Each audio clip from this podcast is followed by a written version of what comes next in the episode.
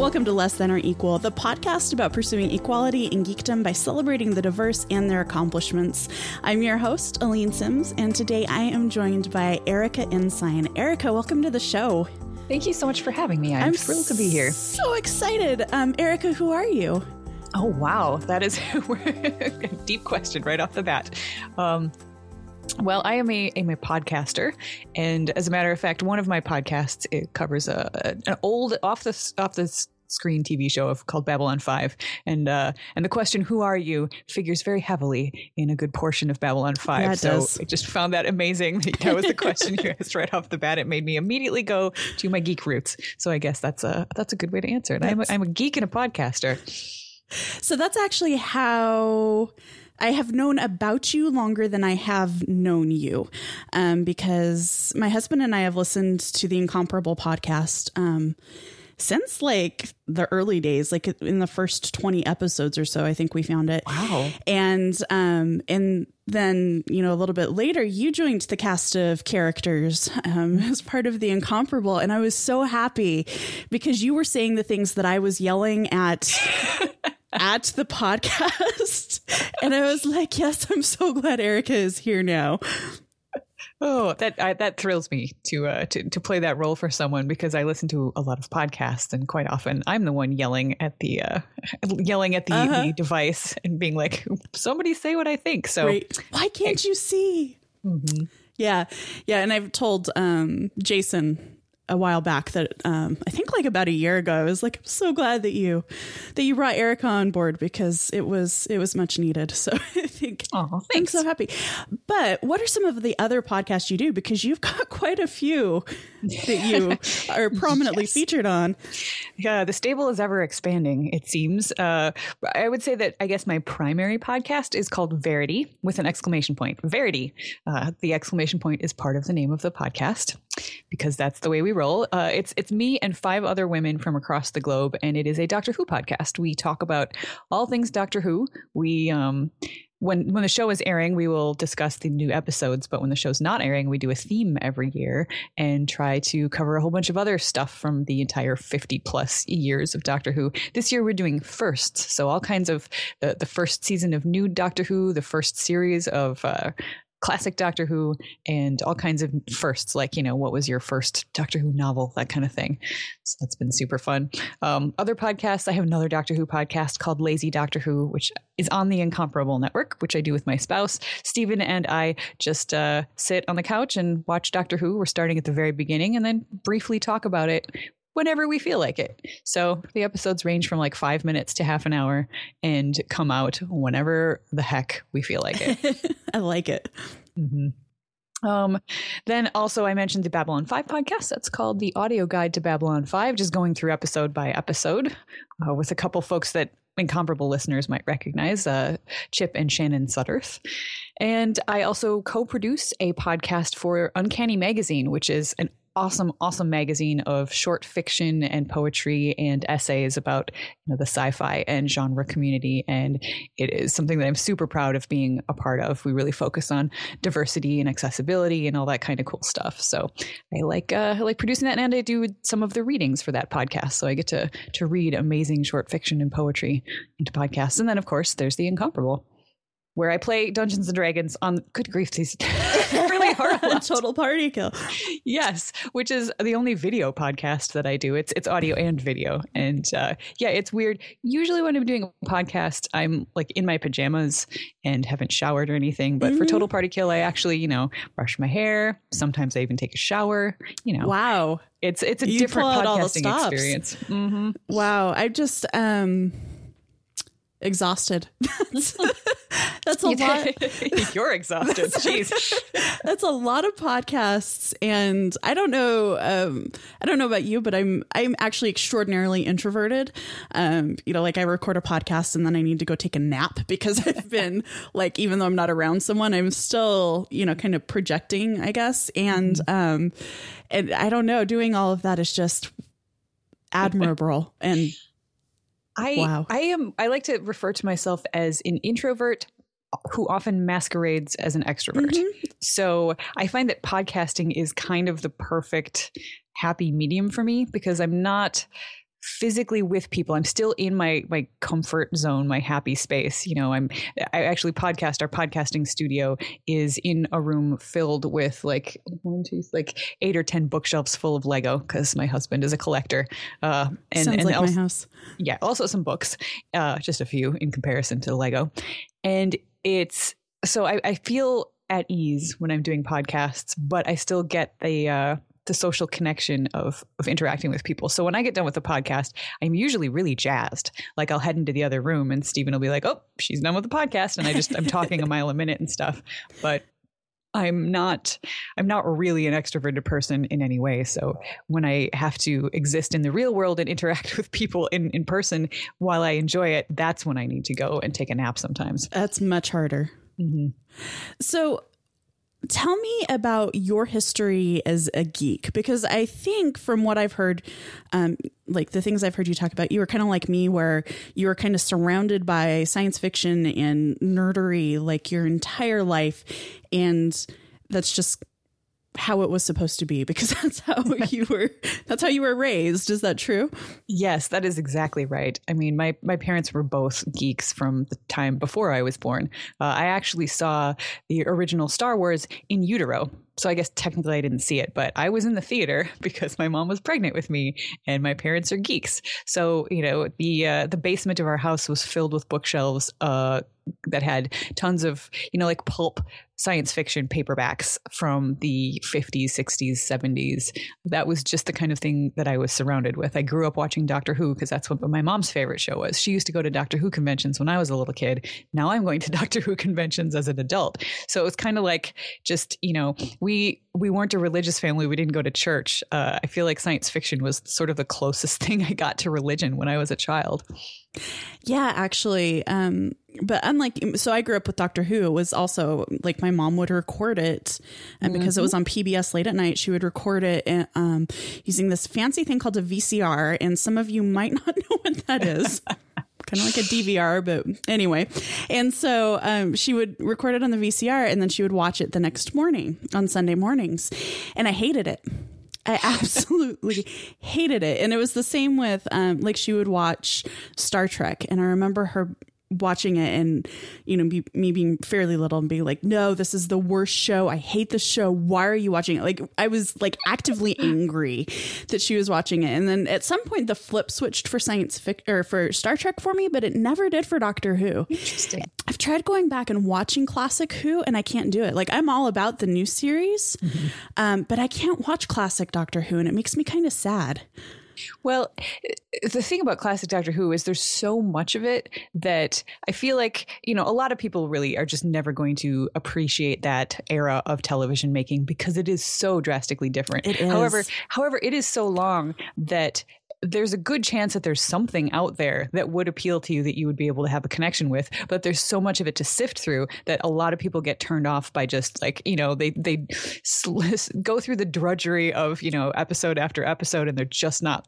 just not right for them. And I, I don't blame people for giving up before they find the the piece that would be sort of more to their to their liking. Yeah.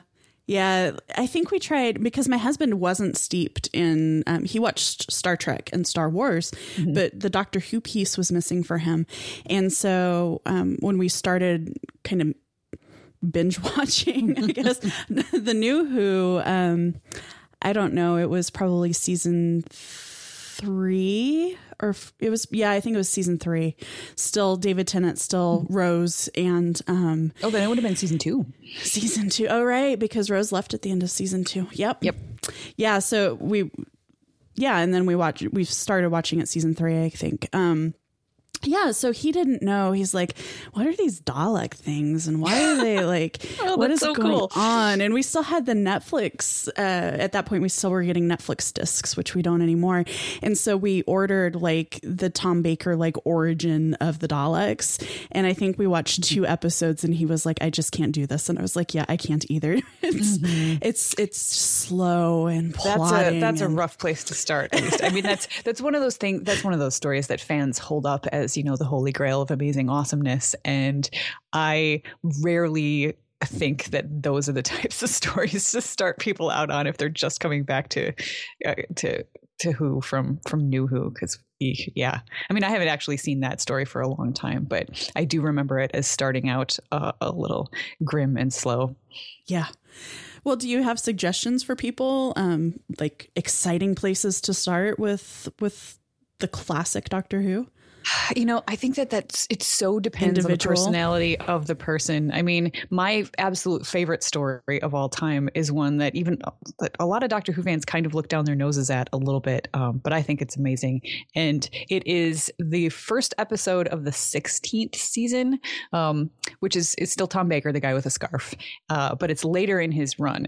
And he, um, the producer that he had when he first started was uh, Philip Hinchcliffe, who is considered like the greatest producer in all of uh, Doctor Who history. Um, he did a nice job. There's a lot of like horror tropes and sort of pastiches and that sort of thing, but it's almost entirely lacking in women. Like it's it's really bad. The doctor has his companion, and quite often the companion is the only female character in the entire show, mm-hmm. or you know one of two.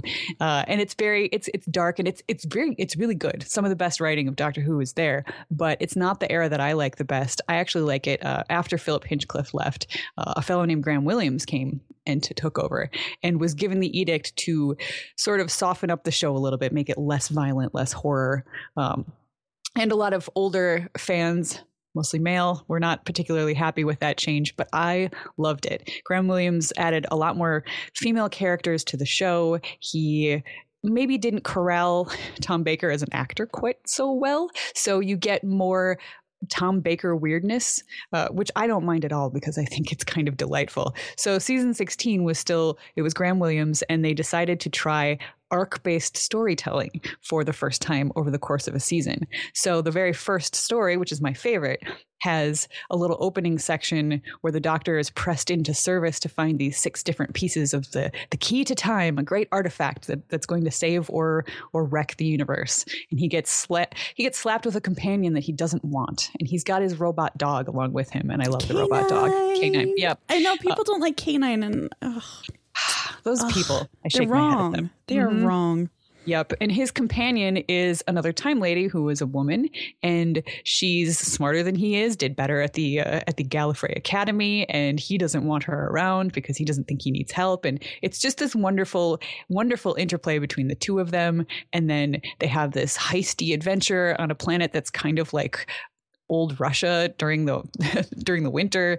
And I mean that's my favorite place to try to start people although it doesn't always work because again it's it's to each to each his own. Um, anybody who's really got a modern eye for television i would probably say to start with the the seventh doctor's era because that's actually when the current state of doctor who sort of you can see the nucleus of it during the seventh doctor. It's the first time that we get a companion that is the star of the show as much as the doctor. The story actually revolves around the companion, the doctor's companion, Ace, um, more than it ever had around any other companion before. I don't personally like that era myself. I'm not a big fan of the late 80s of Doctor Who, but uh, I know a lot of new fan new Who fans have gone back and and really liked that area. It's very very colorful, very jazzy.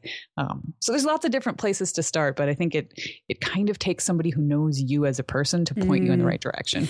Well, you describing this Tom Baker season sounds, I mean, perfect for me, right? Like I'm about diversity and seeing, you know, strong representation of all sorts of groups of people. And um, maybe it's not strong representation in this case, but for the era, probably better than a lot of things we're doing. Yeah. Um, the third the third story in that season actually has two women who are I mean it's not textual but clearly the subtext is this is a lesbian couple and nice. almost all, all right. of the characters the the villain the main character the other like good main characters all women in that story it's it's just kind of amazing. I love that one too. See, this sounds right up my alley, and maybe like maybe we'll renew our Netflix discs so I can watch it because um, that's one of the things I've actually loved about um, the current run and what I loved about River Song. And I know that River Song originally wasn't your favorite from listening to incomparable episodes, but one thing that I really, really like about her is that she keeps the doctor on his toes and is frequently better at him than things that he should know how to do. Like, um, you know, piloting the piloting TARDIS. the TARDIS. like he's like, it's not making that screaming, you know, this this siren noise. And she's like, yeah, that's because you don't do it right, you know. And I just love that. I love how she, um, you know, th- this man who is always arrogant, um, whether he's like my fluffy David Tennant or even fluffier Matt Smith or current um, current incarnation with Peter Capaldi, like he's always arrogant no matter what. And I just love having s- companions and people on there who kind of take him down a peg. And I think uh, that may have been my problem at first with River because she was like that from the very beginning, which makes sense because she had spent many, In many years with him right. at that time. But to me as a viewer, I didn't feel like that was earned. And I, especially being such a classic Who fangirl, um, I'm, I'm not good with change all the time. It takes me a while. Even even though Doctor Who is a show that constantly changes, it always it, it almost always takes me a little while to get on board with any of the adjustments. And I had real trouble. I always I like the fact that the Doctor is the smartest person in the room. That's that's one of the things that draws me to the show and makes the Doctor my favorite character. So having this person come in who has this history with the Doctor that I didn't know anything about, that was really hard for me because I had a history with the Doctor. Right, that makes and sense. I, you know, I, I felt like my history with the Doctor should trump the history of, you know, any character that just came in out of nowhere. Uh, and the reason I think that I ha- have come to like her more and more as time has gone on is simply because I have gotten to see her earn the you know the ability to to treat the doctor that way and to to act that way i I don't care who the character is. I have trouble with it when they walk in and are completely uh, superior and jerky to other characters. And this includes the Doctor. I am not a fan of the third incarnation of the Doctor because he's kind of a pompous blowhard and just isn't very nice to the people around him. So I, I felt like there was a hint of that in River Song at, at the beginning, and and it took me a while to warm up to her as a character simply because she just didn't she didn't seem to have earned it and then by the end she really had Yeah. That hardness, I think, is something that I haven't enjoyed about Peter Capaldi. Um, kind of talking about taking some time to warm up to someone. Until kind of recently, I've started to be like, okay, I'm on board with him. But I remember sitting down with people like last Christmas and them being like, Capaldi is my favorite. And I'm like, no, like, because I, love David Tennant so much. Like, he will always be my one true doctor. I'm, you know, and, um, I know there are very strong opinions about David Tennant, um, Yes. but you know, it just it just took me because he went from being like this this like fun loving bow tie wearing fez dude to like really hard and really almost cruel in some cases.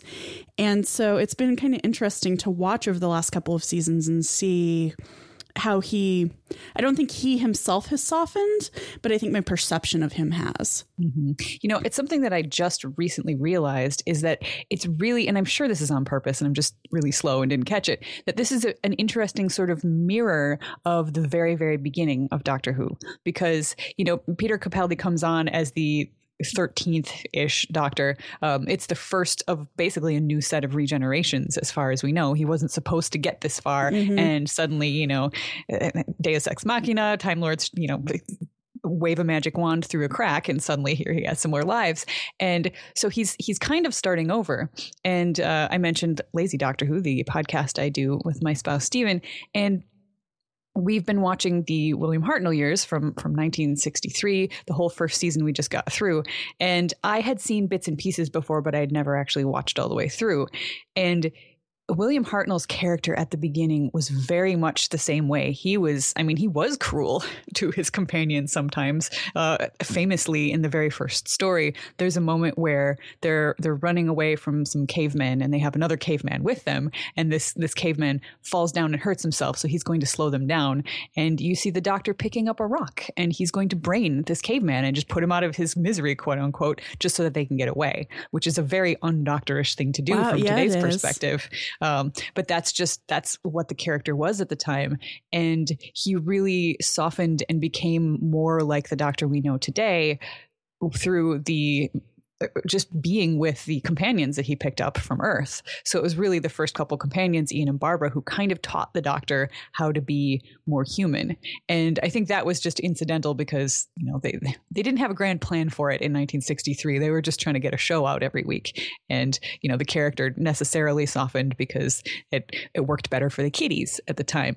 And I think we're seeing a little bit of an echo of that now. We've got the doctor basically starting over and this doctor is very similar to William William Hartnell with his his crotchetiness and his his harshness. Uh, I think I probably see more at this point more of Tom Baker, the Fourth Doctor, in Peter Capaldi's performance. But there's still, even costume wise, the blacks and whites and Mm-hmm. and stuff at the beginning is uh yeah i think they are they are doing a little bit of of having him start out and in this case it's clara a school teacher from coal hill school same school that ian and Bar- barbara were from in 1963 uh, who is helping the doctor soften and teaching him what it is like to be a human all over again. It's pretty cool.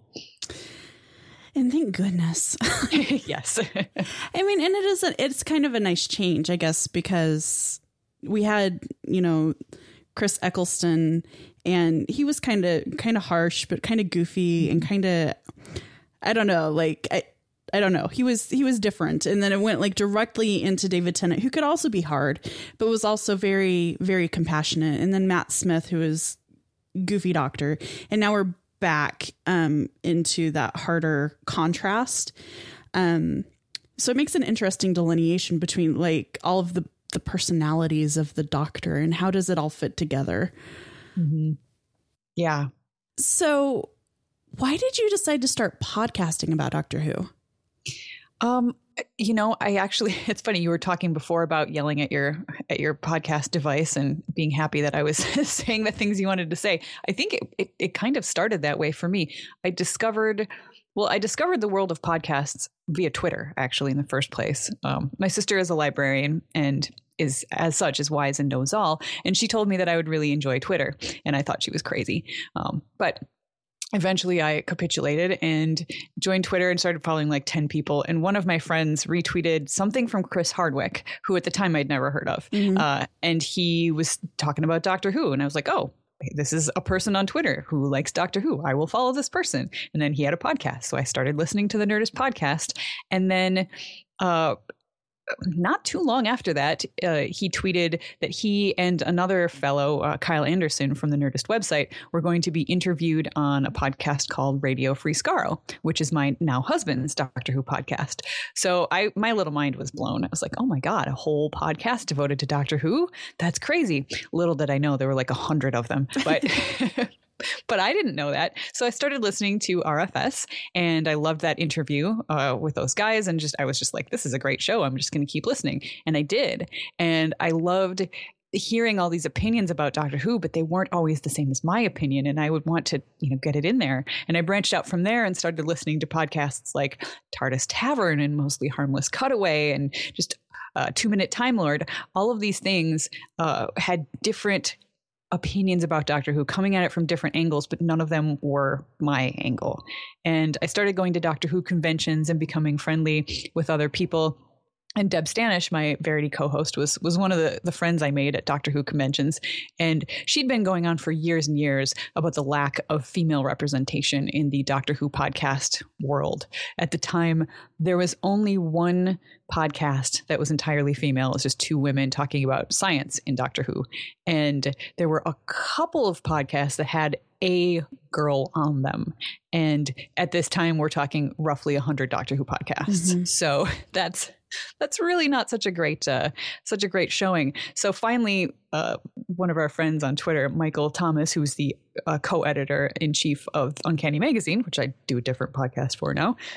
He said, "You know, Deb, it's time for you to put your money where your mouth is. Why don't you start a podcast? You should you should do it. And I think Erika would help you, and his wife Lynne, and Katrina, and Tansy, and Liz. Uh, he he tagged all of those people on Twitter, and." And Deb immediately emailed me. Actually, our emails crossed each other in the stream because we were both emailing the other one so furiously after this after this tweet came out. And she was like, "I don't know how to push buttons, but I would love to host a podcast." And I was like, "I can't host a podcast, but I would love to push the buttons." And it was perfect. So we we started it and we used the same people that were tagged in that tweet and that was that was how Verity got started. So my only experience before Verity was just sending in some audio feedback to a couple podcasts and and doing a couple of, of guest spots with people, which is not the same thing as running your own podcast. No. Yeah, and I I loved it. I mean, I have a I have a degree in communication arts with a concentration in radio, television, and film. So I learned how to do audio and video editing in college and hadn't been using it much. Suddenly, it was a chance for me to use skills that had been a little bit rusty, but that I enjoyed. And it meant I got to put it together with talking about Doctor Who, which by this time I feel like I'm much, much, much better at than I was at the time. I was so nervous about podcasting when I started out. I um so less than or equals actually my first podcasting experience. Like I just dove in and just started doing it. Nice. And um before interviews with people, I used to shake. Like I would literally tremble and I would always um, brush my teeth because I don't know. Like I was like, oh, I, I need to, you know, I'm going to be talking to someone. So I had to always like brush my teeth or suck on a breath mint or something. Um, just for people listening, like you don't have to, people ask me about podcasting all the time. You just dive in. Yeah, definitely. I mean, I was so nervous because I don't know, I just felt like the things that I had to say were for some reason less important than the things that anybody else in the world had to say. Like why would anybody care what I think? And that's a really dumb a really dumb view to have i guess and and I, it finally just took a while to be like okay you know what everybody's important everybody's important mm-hmm. everybody's opinion means something to them if if if not anybody else. But chances are, whenever anybody thinks, there's other people out there who think that too. So why not be the voice for that slice of life? Yeah. So how what was reception like when you actually started recording it, put it out there? Were people like thumbs up or it was it was actually much better than we expected. Um, since the the landscape of Doctor Who podcasting was so dude heavy, we were a little bit worried about you know having some sort of a backlash, and it really wasn't too bad. I, I think that the the people who were snickering at us and rolling their eyes pretty much did it in mostly private forums. I mean, we saw a little bit of it sort of sneaking out around the edges, but for the most part, the direct response was was great. Uh, tons of people just saying thank you so much for this this representation. There was nothing like this before, and I'm so glad that I get to experience it. And it wasn't just women. As a matter of fact, I think most of our listeners and most of the feedback, especially at the beginning, came from guys mm-hmm. being like, "I had I I never looked at Doctor Who this way before. This is amazing. Thank you for you know expanding my horizons." So it was it was really good, and we had I mean we were lucky because it was six of us starting this podcast, and we aren't all six on at the same time. Usually, it's usually four of us in any given podcast. But we had, uh, you know, fan bases for several of the people on the podcast already. I mean, we had Hugo winners and stuff mm-hmm. on the podcast, so that's that's a nice little boost to get people listening to start with, and then we really kind of uh, launched by doing a quick interview on Steven's podcast, Radio's Free Skaro, and they really pushed us pretty heavily because not only is Steven my spouse, but uh, Katrina is partners with Chris, who is on Radio Free Skaro. So you know they they had incentive. Yeah, they were motivated to to help us out. And Radio Free Skaro is I'm pretty darn sure is the biggest Doctor Who podcast in the world at this point. So they, you know, that was that was a really nice cushy place to be able to to be able to advertise for ourselves. So it was it was a great start and it's just it's only been good from there really. I didn't know uh how popular Radio Free Skaro was until I started really following you on Twitter, like actually reading almost all of your tweets because I do a thing where I skim to the top and I don't read tweets. And mm-hmm. you were mm-hmm. like, "Yeah, Steven's interviewing Jenna Coleman at, you know, this convention." I was like, "What?" yep. Steven at this point has interviewed, I think, probably well over 100 people from the Doctor Who universe. And that's, you know, that includes people like Jenna Coleman and Billie Piper and um, all of the classic doctors that are still alive. And I don't think he's gotten any of the new doctors yet, but that's, you know, that's like on his list. Only a matter of time. Mm-hmm. Yep. And a lot of those interviews, I mean, many of them were for the podcast. So they're just audio interviews that you can listen to. But uh, in the past few years, he's branched out and started doing on stage interviews. So yeah, he's done a, quite a bit of the convention circuit, doing the on stage interviews with these people. And he's really good at it. I know I'm biased, but I mean, other people clearly think he is too because they keep putting him on stage with the big stars. That's really cool for him. That's super exciting. Mm-hmm. It's great for me too because I get to sit there and watch. I mean, I've done a couple of onstage interviews myself just this last this last year um, at uh, Galley Gallifrey One, the big uh, fan run Doctor Who convention in LA. I decided, okay, I'm just going to throw my hat in the ring and you know give it a try. So I interviewed. Um, Frazer Hines, who played uh, Jamie, the second Doctor's companion, and who is now, uh, what's he? I'm not sure exactly what he's doing now. I think he was on a couple episodes of Outlander, which is appropriate since his character, the main character of Outlander, is actually named after him and the character oh, he played on Doctor neat. Who. Yeah. Uh, and then I also interviewed Gary Russell, who has done a little bit of everything in Doctor Who. He was the script editor during uh, during your favorite years of, of New Who the Russell T Davies era. He also worked for, uh, he was the editor of Doctor Who magazine. He's written Doctor Who novels. He was a producer, I think, with Big Finish, who does the Doctor Who audio plays. Yeah, I mean, he's done a little bit of everything. And I know Gary, so it was it was it was nice to be able to start with somebody who I was familiar with as my first onstage interview. It was it was terrifying, but really really fun. So I will probably be doing more of that myself. Oh, good. I'm glad to hear it went well because mm-hmm. that's always um like you said terrifying.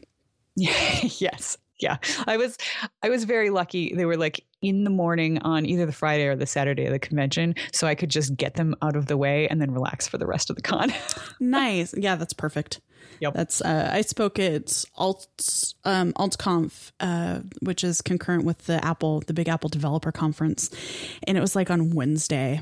And so Monday and Tuesday, you know, we fly in Sunday, and Monday and Tuesday, I'm like oh, nervous, no. and then like finally Wednesday afternoon. Get to give my talk, and then the rest of the time it was okay. But it would have been nice to be like first. Yep. We'll get back to our conversation in just a second, but I wanted to let you know that this episode is brought to you by Squarespace. Start building your website today at squarespace.com and enter offer code EQUAL at checkout to get 10% off. When it comes to giving yourself a place online, there is no place better than Squarespace.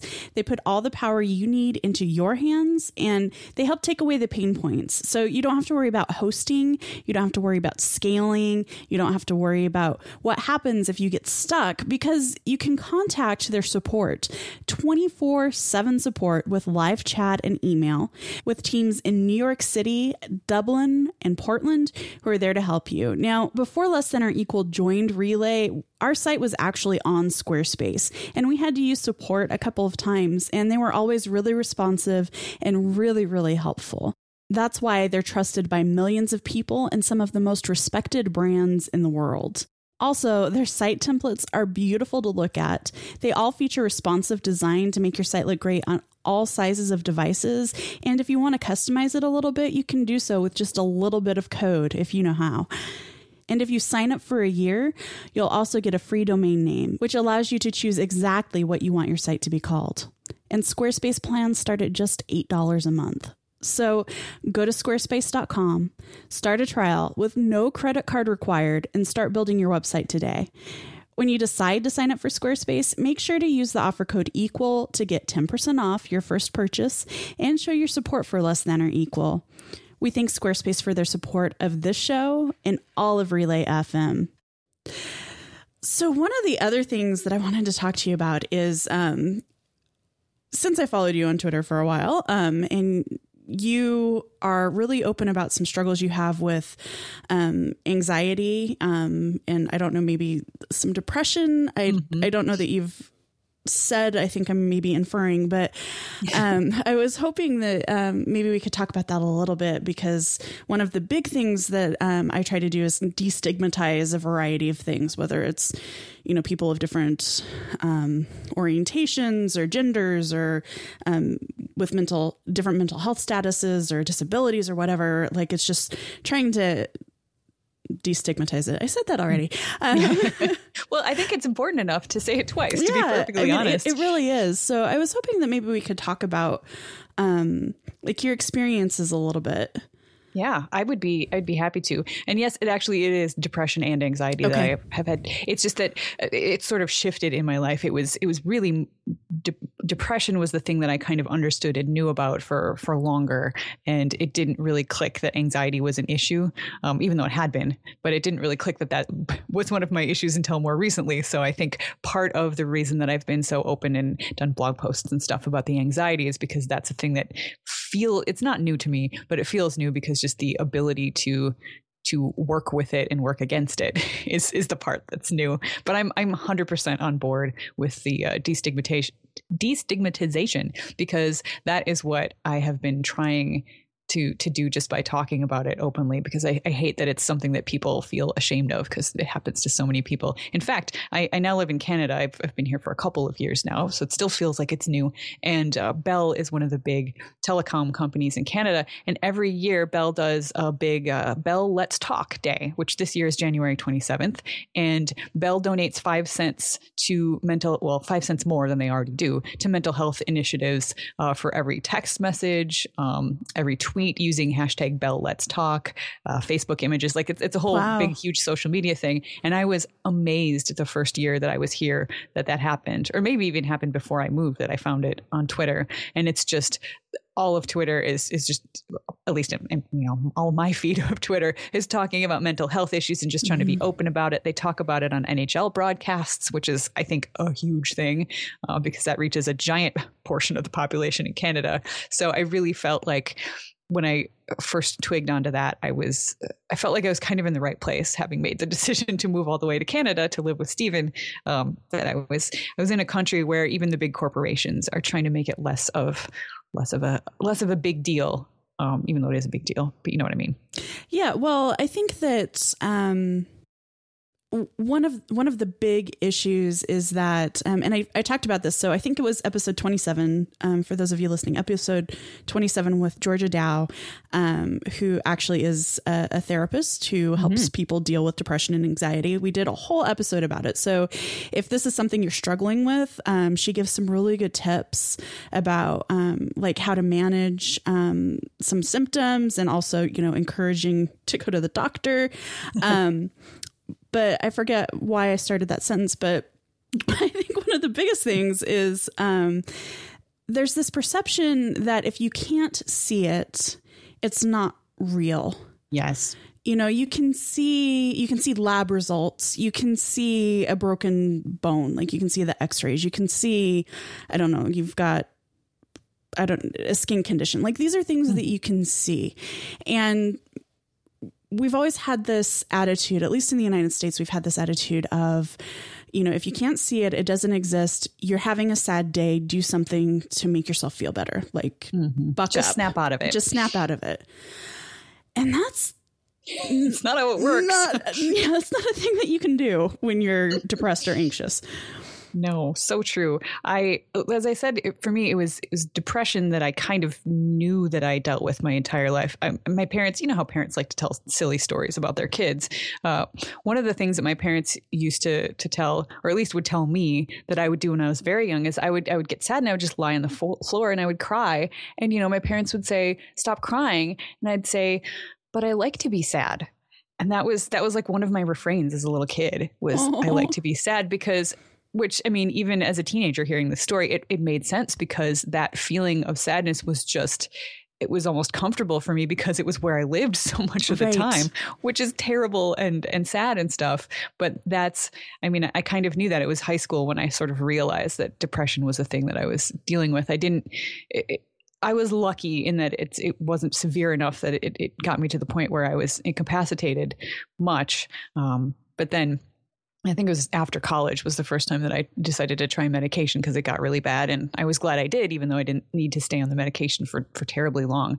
And I have only started learning about anxiety just in the past few years because I thought, oh, depression, that was that was my problem. And I started realizing that no, actually anxiety has been really intrinsically tied up in it the whole time too because I was one of those kids who hated school, but I didn't hate school because of, you know, the homework or the learning or anything. That part was fine. I was a straight A student. I I didn't have any trouble with that. But I woke up every single morning feeling almost sick to my stomach because I was so scared to go to school. I was terrified every single day. And I just thought it was a normal thing because, you know, kids are supposed to hate to go to school. Mm-hmm. Now, looking back and realizing like that feeling, that was not a normal feeling. That was not the feeling that somebody who just doesn't want to go to school has. That, that was that was terror and that was that was anxiety and I didn't I didn't realize that that was a thing that you could have when you were a kid. So I've I've only recently started putting the the pieces together and recognizing that that that is something that I've also started uh, had had to deal with. And I think in the past two or three years,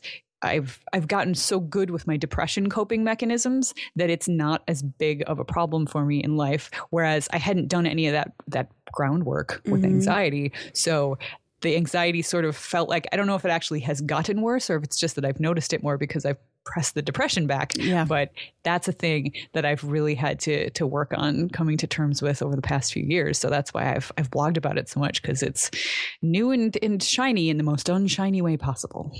So what what has that revelation been like for you? I know a lot of people when they receive diagnoses like uh, depression or anxiety or like ADHD or just ADD, um, they get really sad um, whereas I, like when I was diagnosed with ADD, I was like, oh, everything just came into focus. Like I understand all of this stuff that I couldn't understand before, like in high school, why I struggled to get my homework done. I was valedictorian in my class.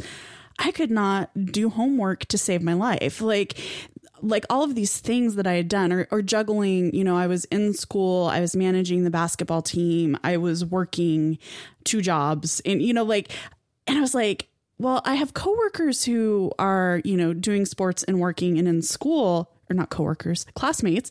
Mm-hmm. I've been out of school too long. Um, who who are doing like these three things and and they're doing okay. Why can't I like juggle all of these things? And then I was like, you know, my therapist was like, I think you have ADD, and I was like, you know, oh, like this all makes so much sense now.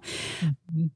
Yeah, I, I fall into that camp okay. because when I, I, I am always maybe it's just because I'm a left brain nerd. I don't know I don't know, but I love for there to be reasons for things. Mm-hmm. So yep. even if we're not talking about mental health, even if we're talking about like physical health, if there's something wrong with me and I go to the doctor and they say, well, we're not really sure what it is, but just give it a couple days and it'll probably go away, like that sort of thing. That drives me crazy yep. because I, I want to know what is going on. I would rather have a diagnosis and know what what's happening because that means I can start taking steps. I can put together a plan to attack it. I can give myself a routine and a list and things I can do and check off that list to to make life better or to get healthy.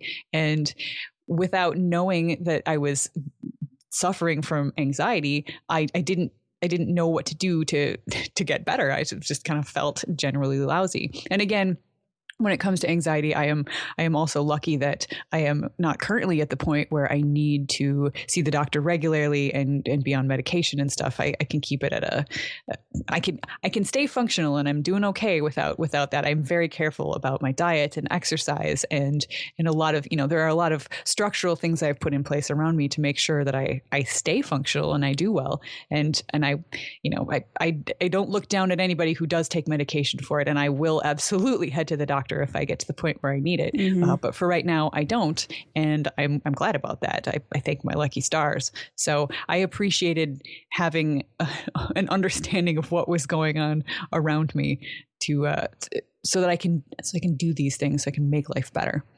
I was going to ask you about some of the, um, measured mes- I was going to ask you about some of the measures you've put in place to kind of help you um, uh, mitigate the symptoms of of both depression and anxiety and you kind of you've already touched on them but just you know exercise you're blogging you're being open and talking about it mm-hmm. um you've identified some foods that maybe don't help mm-hmm. you um are, are there any other um any other things that you personally have found helpful Well, I do actually. I said I don't work with a doctor, and that's not entirely true.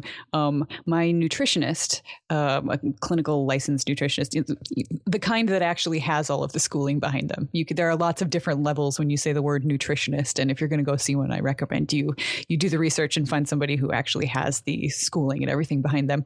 Um, and it, it's actually my my doctor from back in Madison, whom I still continue to see via Skype because I mean she just she changed my life. I, I things got so much better better after I started seeing her and and taking better care of myself that that I want to stay in touch with her. So, you know, I take some supplements and I do a lot of things that she recommended. One of the things was meditation. And I've been I've actually been practicing meditation since I was like 10 or something because I came from a, a, meditating family. I grew up doing transcendental meditation, TM, the uh, that, which is one of many types of really good kinds of meditation. So I'm not saying that that's that's the one and only. Uh, but I wasn't always so great with my practice, and and she encouraged me to to be more regular with that. And I do find that that is helpful when I do that regularly. Um, another thing, actually, I wrote a whole blog post about jigsaw puzzles and how I find doing a jigsaw puzzle can be very calming and very helpful for for a mind such as mine. I don't know that it will work for everybody, mm-hmm. but taking something that is so completely fractured and putting it back together is it's something that my brain just likes to do. I'm really good at jigsaw puzzles. I'm pretty fast at putting them together, but it makes me feel good. It makes me it makes me feel like I have control of what's going on around me, and I can listen to a podcast or music or a, a big finish audio play or something while I'm doing it. So it's just a great way to not quite zone out, but to give my brain some of the, the much needed quiet time. So I love doing puzzles. I always have one on the go at least. That's how Lego is for me, actually. Mm-hmm. We have, um, so you're talking about Steven liking Lego, um, or loving Lego. I've seen yes. some of the stuff he's put together. My mm-hmm. husband mm-hmm. is actually the same way. And so, you know, like I had Lego when I was little and, you know, I'd mess around with it. But I mean, now I'll, I'll try to take some pictures and like put them in the show notes. We've got yeah. like those giant, um, I don't even know the the huge building sets that yes, like actually open up and have like detail inside. Which ones do you have? I'm curious because oh, we have gosh. a bunch here too. Well, I got him. I got him the theater for Christmas. theater. so we haven't put that one together yet, but that was my Christmas present for him. Oh, you are going to enjoy um, the heck out of that one. We have the pet store. Yes, um, oh, that's one that we have too. Yeah, I'm looking at it right I now. I know it's got the little little animals in it. Um, we have oh gosh, the the corner shopping mall type thing, shopping center. Um, oh, so jealous. That's one that Steven has wanted. Is that the one with the little escalator inside? Yes. Yeah. Oh. Yeah. yep. Um, we've got the French restaurant. I gave him that one for his birthday this year, I think. Chez Albert. Yes. um, I love it because it's got like these little details where they've got like little croissant rolls that act as the the decorative like scroll work on yep. the architectural detail on the building. I love it. I think a Lego rolling pin is probably one of the coolest things I've ever seen in my life. Uh, and the fact that there's like a little rat out by the dumpster out uh-huh. back, and it's like, man, they think of everything. They do, and the the dumpsters have things like they give you little pieces to put in the dumpster, so the dumpsters are full. Yep. Um, and then I have like um, just in my office, I'm looking behind me. I've got like the ghost, the Ghostbusters car that I can't remember the name of right now. I've Ecto got one. Yes. Um, I have a little uh like three inch tall AT-AT. Um, nice. I have Oh, the Trevi Fountain from the architecture series in here. So yeah, um, we mm-hmm. recently got the the uh, the Doctor Who set with the TARDIS with the mm-hmm. inside of the TARDIS, and we put that together um, the other day. Yeah, so um, you with puzzles is kind of us with Lego. I have never gotten to the point where I've actually taken one apart and then pel- put it back together again, but it might come to that because we're running out of space and money to buy these things. Oh, honey, I I feel your pain. I I since I moved here, I've never had a dining room table because uh, the the eight foot Lego baseball stadium moved in before I do. It is so amazing, though. uh, yes. But yeah, like that that kind of putting things together. I mean, mm-hmm. I don't do a whole lot of Lego because Steven loves it so much that I pretty much just leave it to him. I enjoy watching him put together the Lego because he's having such a good time. Well, so um, what we do is actually for the sets that I buy for Justin, um, he puts them together, but I help him like sort out the pieces. Yeah, Steven is colorblind, so I am a big, uh, big help when it yeah. comes to sorting pieces because some of those Lego colors are are similar. Like they you can't are. always tell the, the you know the gray from the the browns and the blues and stuff. Yeah, yeah, they really are. So yeah, um, and getting back on track, I've also heard that uh, like adult coloring books are making a resurgence. I actually got some from my mom for for my birthday, which I haven't had a chance to sit down and use yet because I've been so so busy. Mm. But yeah, lots you know new studies coming out all the time saying that that coloring is, is, does things to your brain that are very similar to meditation. It's kind of the closest thing you can get without actually without actually meditating. Uh, so that's you know she got me some colored pencils and a couple of coloring books, and I'm really excited to to dive into that. As a matter of fact, my cousin who is an artist and lives in the uh, in the Memphis area, she just published an adult coloring book, oh, really? which has a bunch of her designs. Um, you know, not colored in, and my mom has. I haven't gotten one of them yet because I live in another country. But uh, but my mom has started sending me pictures of the the things that she's colored in from my cousin's book, and it's just it's really gorgeous. Oh, so cool! Uh, if you can send me a link, I will put it in the show notes so that people absolutely. I, she'd love that.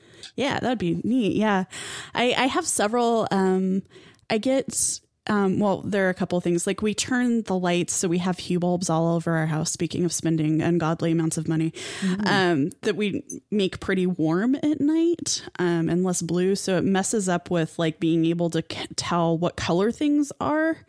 Um, yeah. So I'm like coloring, and I'm like, is this really what I want it to look like? Um, and that's the best time I have to to do things like that is at night. So I've been messing with. I got an iPad Pro.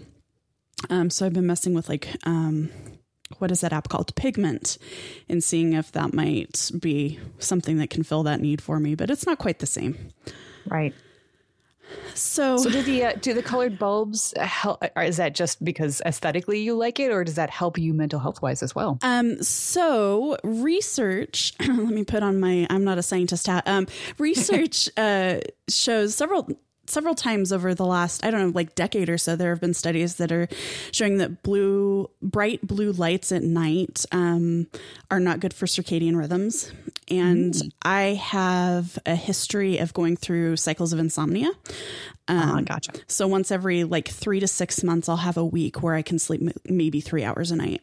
Eesh. And um, so we got Hue bulbs, which are um, you can control the bright both the brightness and the color of the light. So, you know, you could go anything like bright reds or like daylight colors.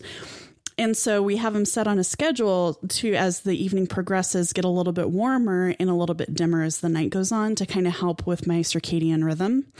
Um, ah. because I guess the blue light, recent studies are showing that the blue light actually suppresses melatonin production. Huh. Um, wow. So I've actually started. I started wearing amber goggles, mm-hmm. um, which I'm not so so good at, um, because I still like to play video games at night, and those still give off blue light, or look at my phone, or that kind of thing. So um, it it actually does help me quite a bit. I can tell on the nights where I don't wear them when I try to go to sleep, it takes me longer. Um, and I'm a little bit like more wired when I go to bed as it, as um, than I am when I wear wear the goggles. Um, or now that I've got the um, iOS 9.3 beta on my phone, it actually has a control to make to kind of mute the blue tones a little bit, and it helps me quite a bit. Wow, that's fascinating. I mostly don't have trouble with insomnia. Once I fall asleep, I'm out for the night. And usually it only takes me, you know, 10 minutes to 45 minutes to fall asleep. But every once in a while, I do have uh, that awful feeling of not being able to fall asleep. And it's rare enough for me that I really feel for people like you who have to deal with it more regularly. Um, but I do find that light, just light in general, kind of affects me when I'm feeling depressed. I need to turn on all the lights mm-hmm. and just mm-hmm. make it make it brighter. And uh, that's uh, like when I was living with my dad, he was the opposite. You know, when I was at home, he always liked to turn turn lights down, and I was constantly turning them up. And and actually, my sister, whom I lived with for a while, she she has MS, and one of the big issues that she has is uh, is with her optic nerves. So she really, literally can't handle bright light. So whenever we're hanging out together, I mean, she pretty much wears tinted glasses, like migraine glasses, all, all the, time. the, time. She just she just has to now. Um, but even when we're together, you know, we are turning down lights, so it's it's it's kind of a, an interesting struggle to balance between her needs and my needs, and uh, and I wonder if changing the hue of the lights at all would make any difference for me. I might have to uh, do a little investigation into that. Yeah, I mean, start. I I would recommend um, starting with just buying amber goggles. I got them off of mm-hmm. Amazon for like six bucks. They look awful. Nice. Because I wear, who cares? I, you know, yeah, I mean, it's just my husband and he married me. So, you know, he's stuck. um, but I wear prescription glasses, so I had to get like the big, they're big safety goggles, basically. mm-hmm. But it's a pretty low cost investment, um, just to see if they work for you, and then um, like maybe go from there if you want. Would be my suggestion. But oh, um, I may look into that. And I've always been like really sensitive to light. I don't like overhead lights. Um, I like you know, so we have a bunch of IKEA globes around the house because uh-huh. Justin likes it bright, but I don't like overhead headlights. So we, we've we've spent many years trying to balance that out. So. Um, and now we're we're pretty close to an hour, and I don't know. Is there anything else you wanted to talk about today? I can't think of anything. I mean, we covered geekery and Doctor Who and, and mental health. I think those are kind of like the the, the tent poles of my life in many ways. Yeah. okay, well, Erika, how can people find you online?